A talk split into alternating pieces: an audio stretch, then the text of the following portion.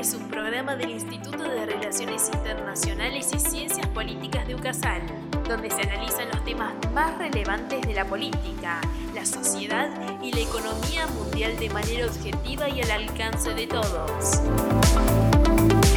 ¿Te quedas a escucharnos?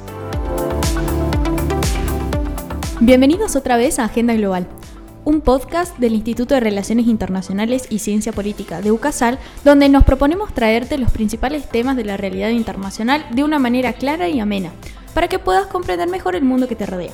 Para esta tarea, lógicamente, contás con el apoyo de quien te habla, Carolina Orce, y un increíble equipo que se encuentra aquí en el estudio, Agustina Martínez y Carola Bici. Muchas gracias, bienvenidos a este nuevo episodio del podcast donde vamos a tratar un tema súper interesante, la crisis de los recursos naturales. Hola, buenas tardes. Eh, les habla Carola Bici y bueno, nada, los voy a estar acompañando en los próximos programas. Bien, si estuviste atento a nuestro Instagram, sabes que no hace mucho sucedió el Argentina Mining 2022 y muchos nos estuvieron sugiriendo entonces que tratemos sobre el tema de los recursos naturales desde una perspectiva global, como para saber qué es lo que está pasando alrededor del mundo, lógicamente. Justamente por eso venimos hoy a charlar sobre la crisis de los recursos naturales en Europa, como consecuencia directa de la guerra en Ucrania. Y ya podemos comenzar todo este tema afirmando que esta crisis se profundiza aceleradamente a medida que Rusia limita sus exportaciones con gas natural. De manera general, podemos decir que los gobiernos tienen como alternativa incrementar el gasto para poder proteger a las empresas y a los consumidores de las facturas cada vez más caras. De la afirmación que hace Agus, podríamos ir poniendo en perspectiva varios puntos interesantes. El primero es que el hecho de que Europa se encamina a uno de los inviernos más fríos de la historia, por lo que la alarma de los gobernantes tiene su fundamentación. Segundo, el gasoducto ruso Nord Stream 1 entregó en el 2021 35% de las importaciones totales de gas ruso a Europa. Pero ahora el flujo se redujo hasta llegar únicamente al 20%. Acá intervengo yo para decirte que no nos podemos olvidar que detrás de este hecho hay un claro uso del recurso con fines políticos. Y si teníamos dudas, solo basta con repasar la declaración del presidente ruso, Vladimir Putin, para dimensionarlo.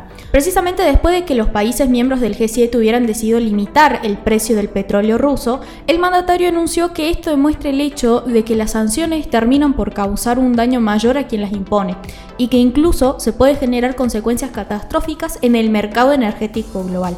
La reflexión del presidente Vladimir Putin nos da también un pie como para decir que en todo este contexto no solo repercute en Europa, sino también en Asia, el cual está pendiente de la situación ya que la competencia se traslada al mercado de gas natural licuado. Sin irlos por las ramas, basta decir que China, Japón y Corea del Sur, en este orden, son los principales importadores mundiales de este tipo de gas, y todas las medidas impuestas en el continente europeo ponen en jaque sus propios planes de abastecimiento.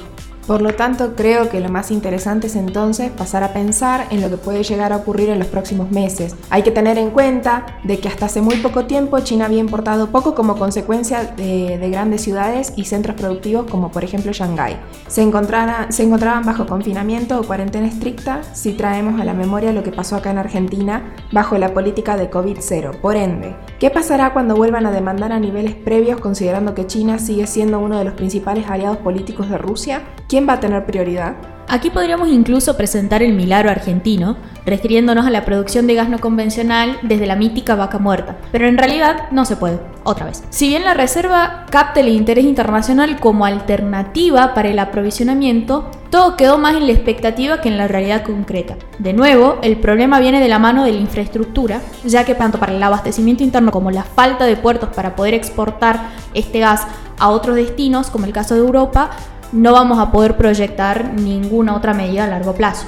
Todo esto suma a fin de cuentas para explicar por qué a pesar del atractivo, Argentina no tiene peso prácticamente en el mercado global de gas natural. Esto se ve reflejado también, como pudimos ver en el Mining 2022, en la cantidad de exportaciones que realiza China a comparación de Argentina, que es prácticamente del doble al triple, por la falta de recursos humanos, por la falta de material logístico y por la falta de quizás recursos que nos puedan llevar a ser una, un país eh, puntero en todo lo que tenga que ver con explotación de recursos naturales.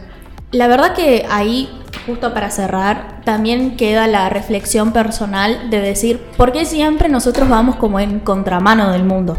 Cuando se presentan las circunstancias principales para que nosotros podamos salir adelante y presentarnos otra vez, como hace ya varios años, como una de las principales referencias en algún tema, en algún área, en, en algún mercado global, siempre terminamos desaprovechando la oportunidad porque todo pasa por una conversación política de ver quién hace o quién no, en vez de pensar en un proyecto de política pública sostenida en largo plazo. Coincido con Caro y de esta manera, con esta pequeña reflexión para que ustedes estén pensando también en cuál es la implicancia de los recursos naturales en el punto más cercano que tenemos que es nuestro país, nos despedimos y cerramos otro podcast más de Agenda Global, esperando haber despertado tu curiosidad sobre la realidad internacional de la que formas parte.